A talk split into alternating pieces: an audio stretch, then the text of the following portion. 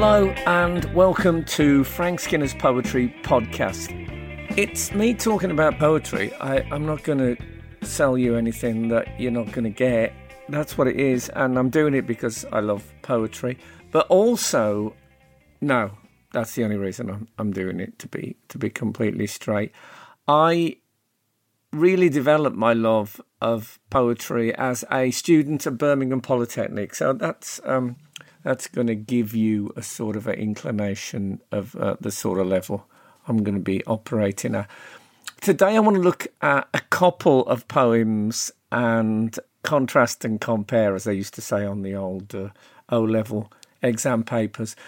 First one I want to talk about is uh, it's a poem by Stevie Smith called Not Waving But Drowning. It was written in 1957, as was I, in a, in a metaphorical sense. Stevie Smith is really interesting. It's it's not a bloke, by the way. It's it's a woman, and her poetry has has got a strange. It's like a ballad, and it it to me it has a sort of profoundly English pagan oddness about it. They seem often quite simple and sometimes a bit rubbish. And then when you read them and really get into the world of Stevie Smith, I think they can get a bit uh, excellent. This one is probably her most famous poem ever, and it's called Not Waving but Drowning. Now, have I already said that? Oh, look, who cares? In 1963, Stevie Smith wrote a, a novel called Novel on Yellow Paper. And she said in there, and I quote, This is a foot off the ground novel. And if you are a foot on the ground kind of person, this book will be for you a desert of weariness and exasperation. It's kind of a bit how I feel um, I should sell this podcast.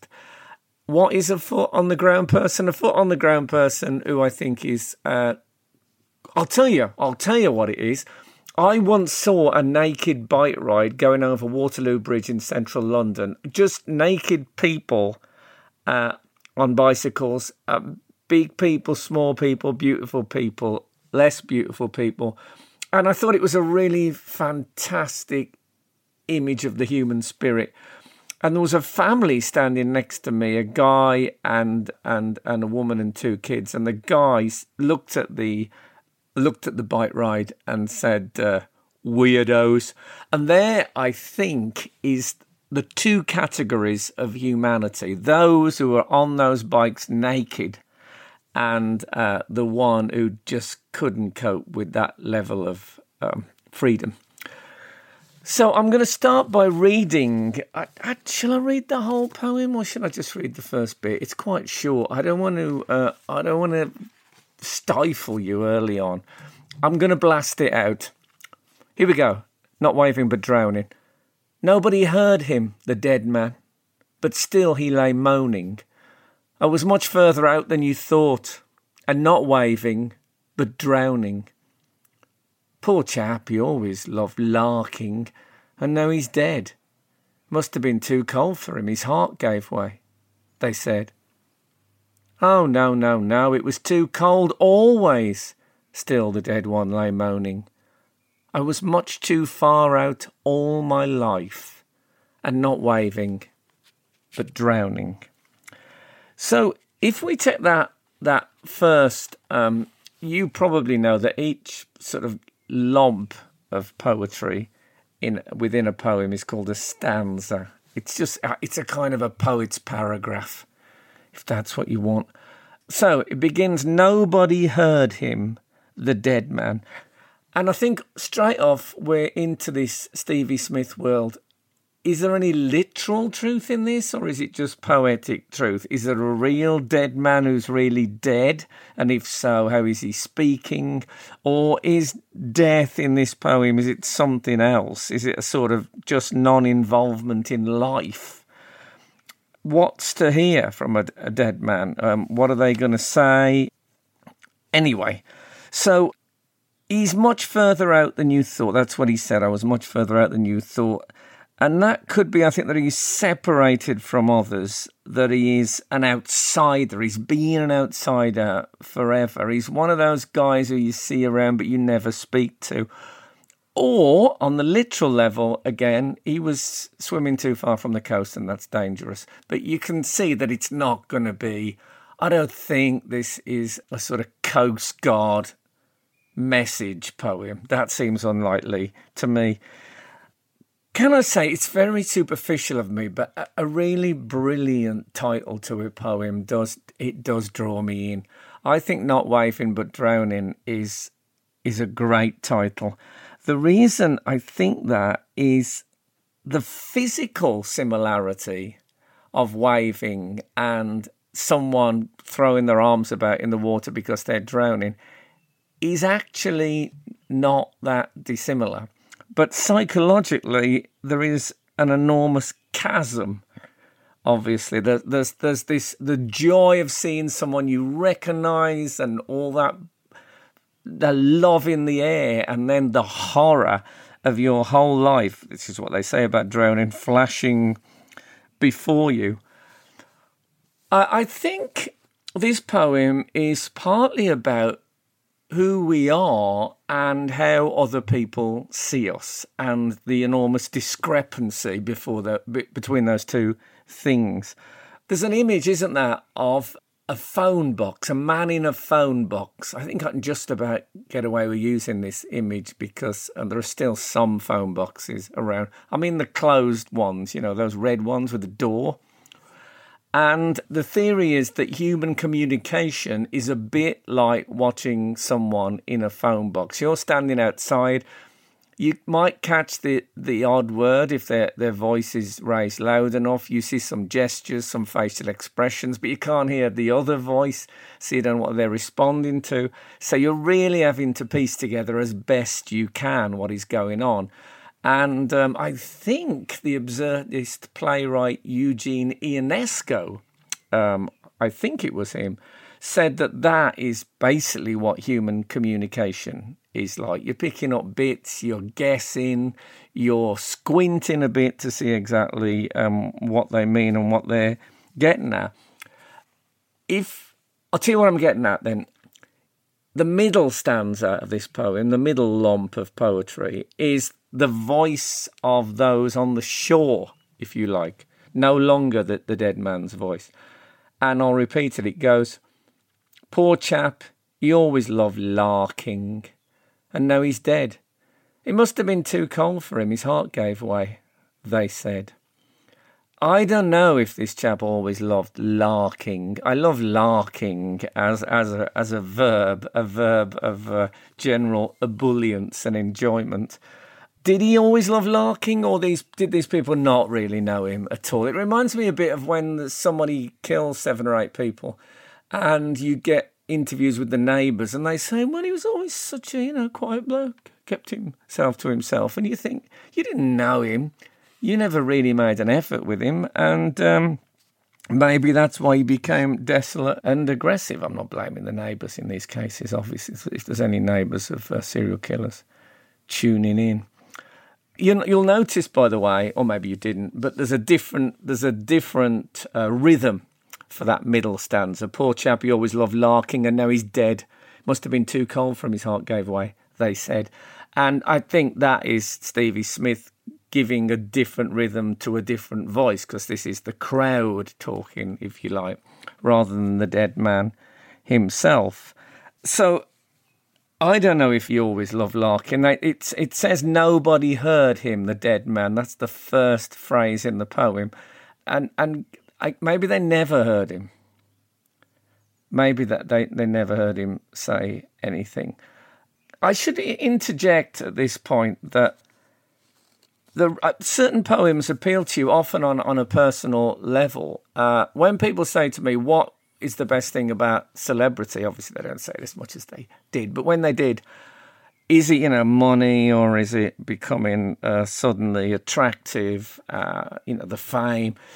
I thought it was being noticed. I was really, I never was much noticed before. And just being heard was tremendously exhilarating experience. And here's here's an example of, of a guy who I don't think has been heard. As it said, nobody heard him, the dead man. I don't think they ever heard him. I don't think it's just when he's moaning there. So let's let's look at that last stanza again. Oh no, no, no, it was too cold always. Still the dead one lay moaning. I was much too far out all my life. And not waving, but drowning.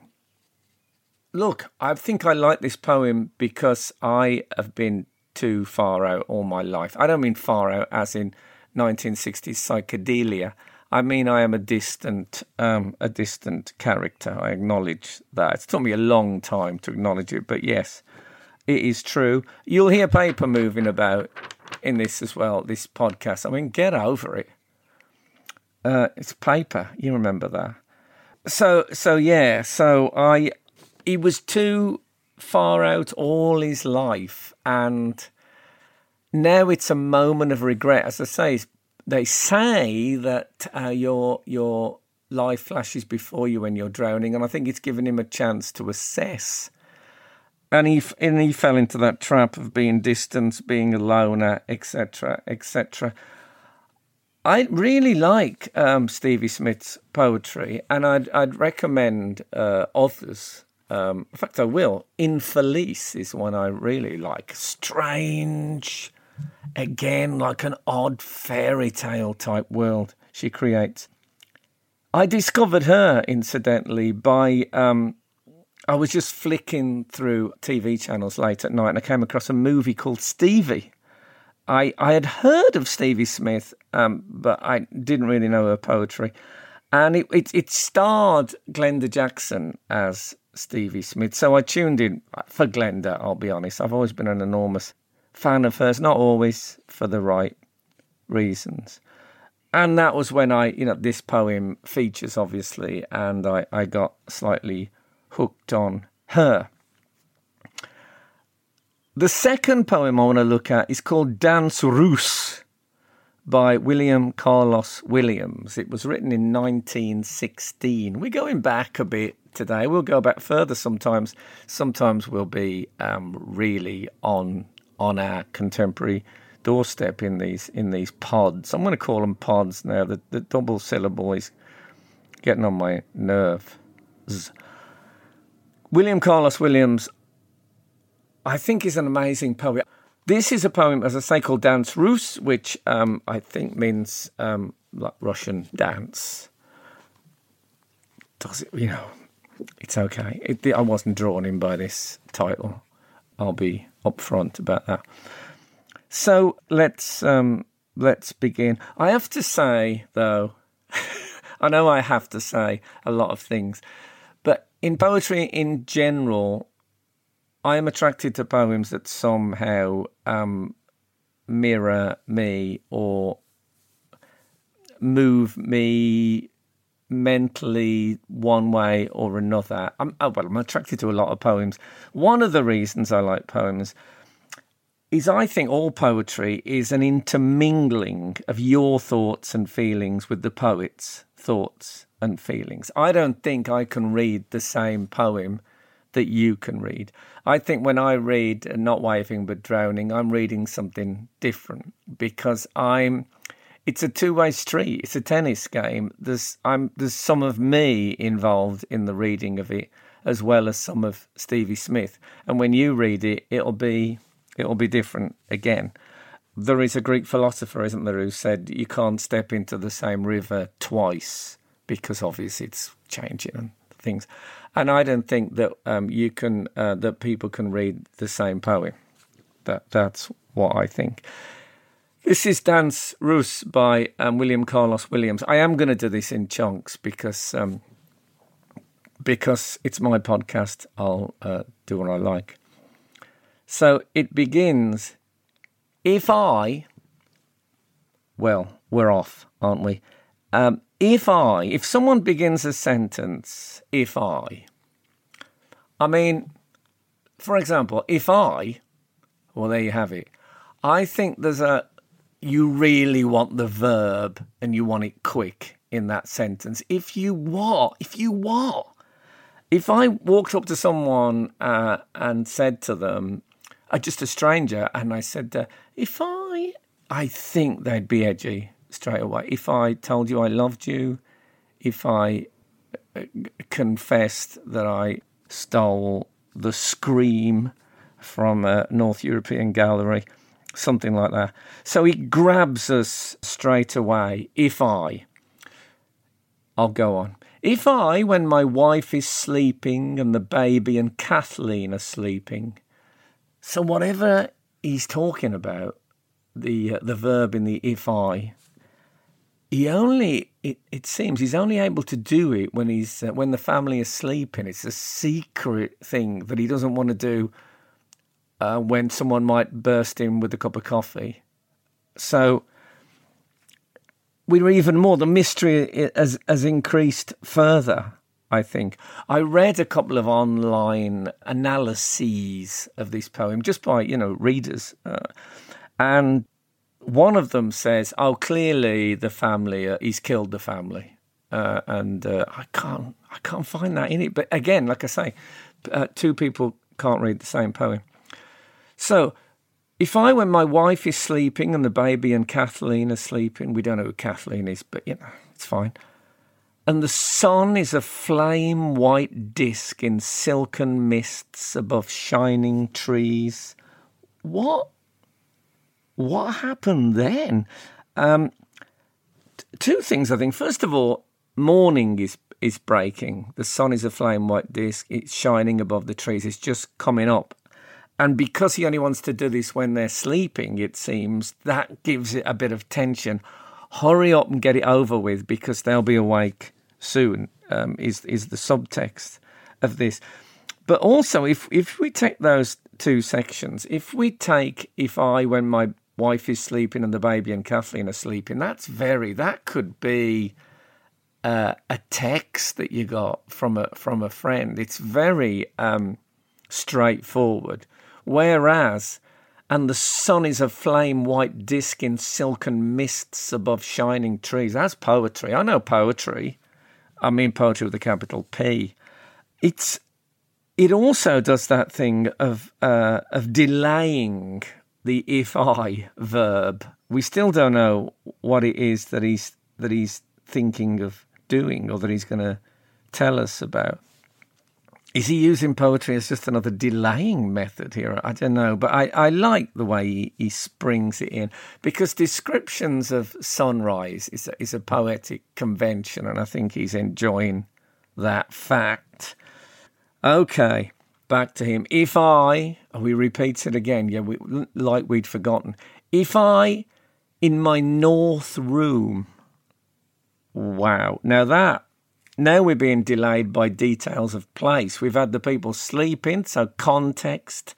We've had time, morning is, is breaking through, and now we've got geography. If I, in my north room, we still don't know what he's going to do there, but something's going to happen.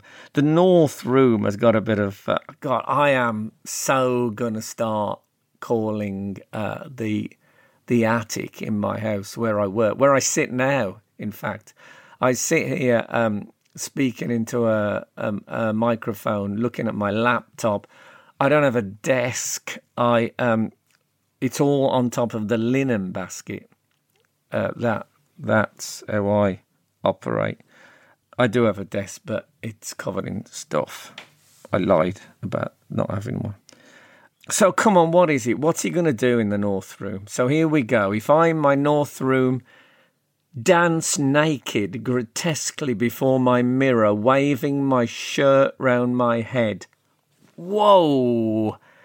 So I, I don't know about you, I was expecting a sly anticlimax because he's built it up, the if I, so much. But now he's dancing naked grotesquely and waving his shirt round his head. I mean, it's absolute freedom and elation.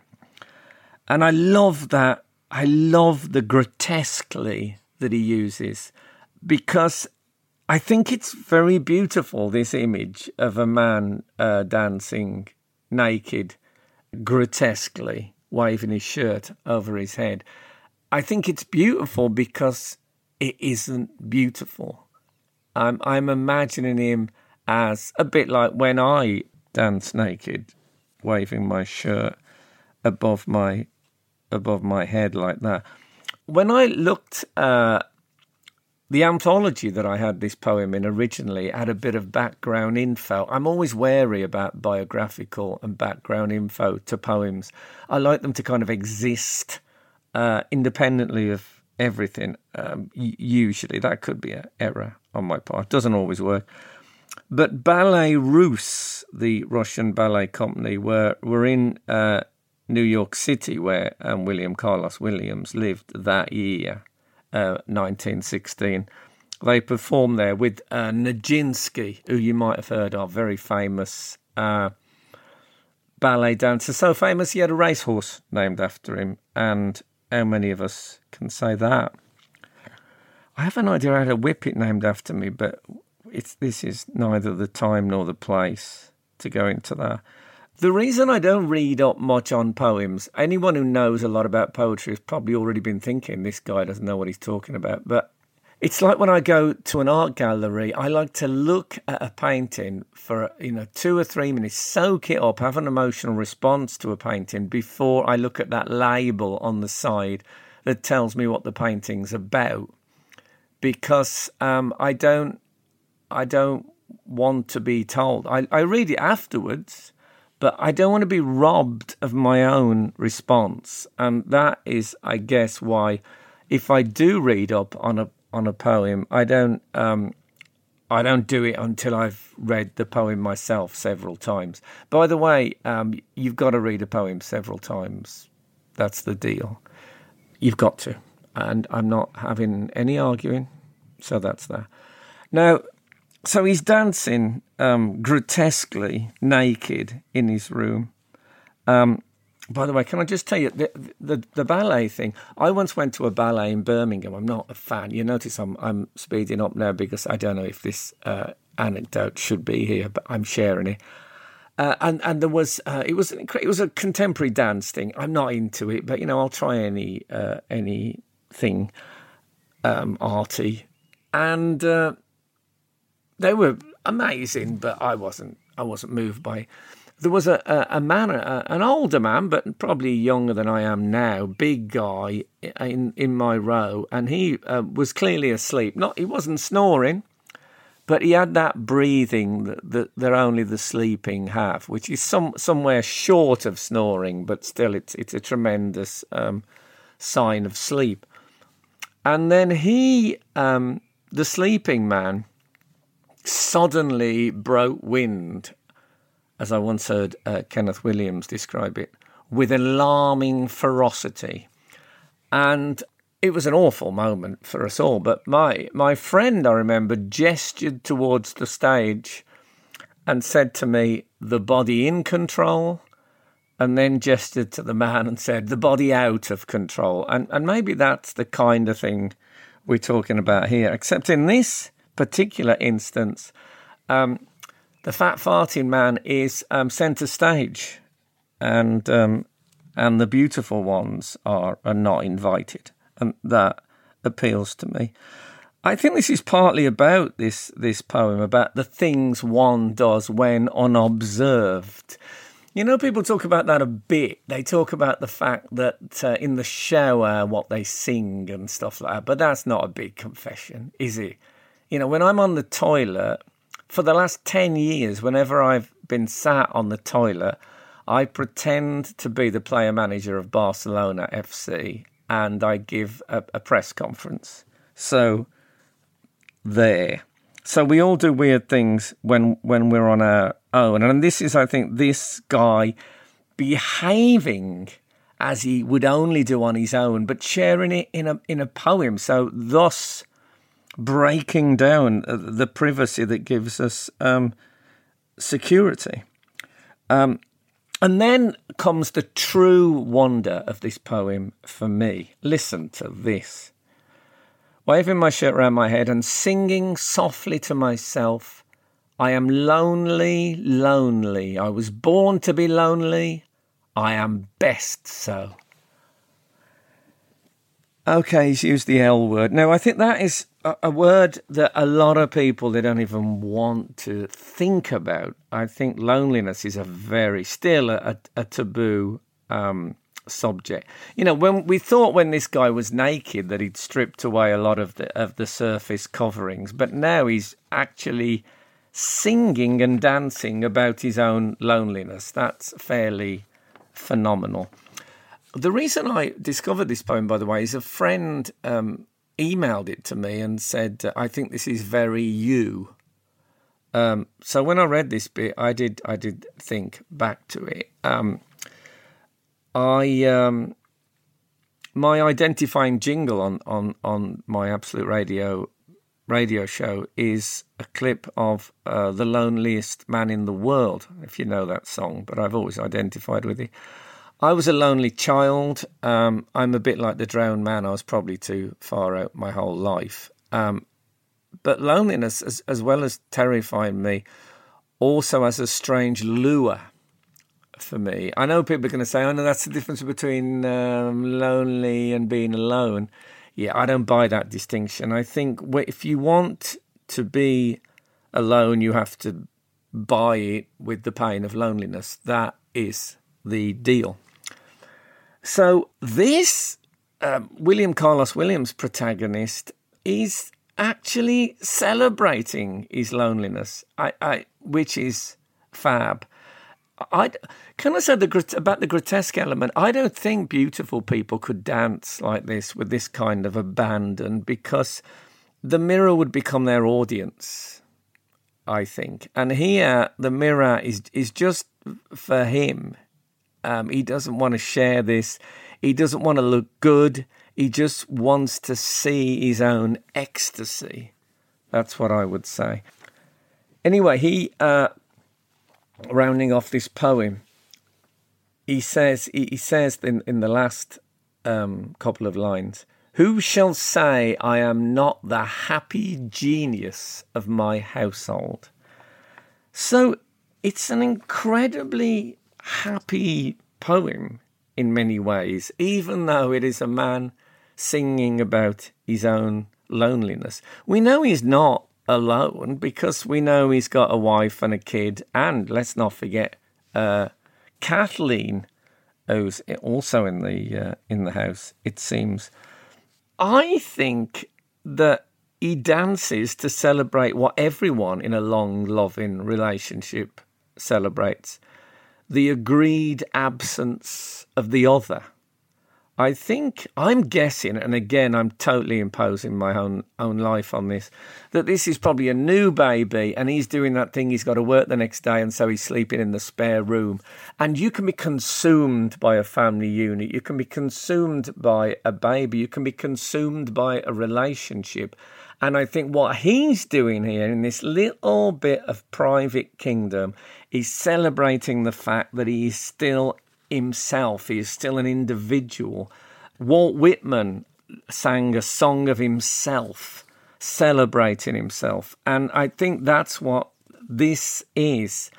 And within the context of a uh, of a marriage, uh, with a of a relationship, of, of, of a family, it's a very important thing. Uh, Rilke, the German poet, said of relationships that we should be the guardians of each other's solitude.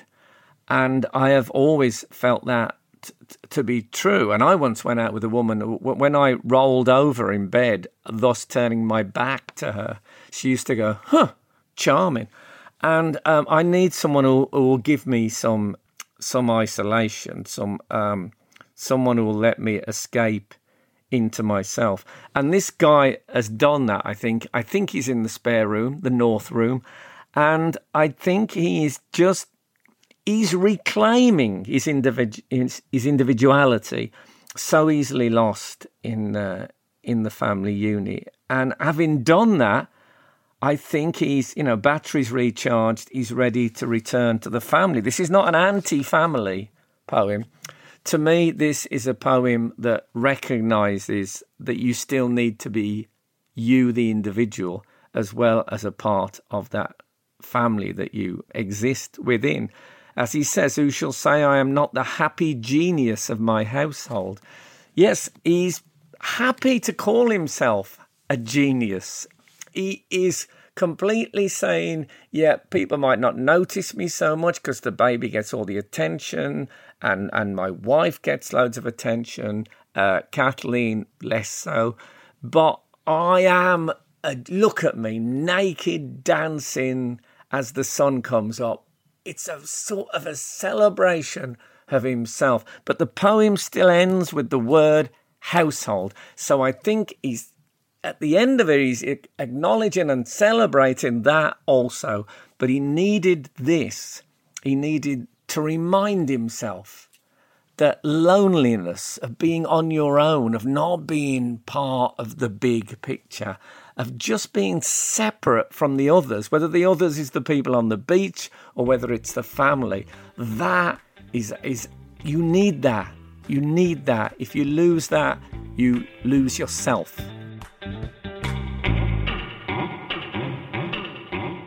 So, thank you so much for listening to this episode of my poetry podcast. Don't forget to press subscribe on your favourite podcast app so you never miss an episode. Oh, imagine it.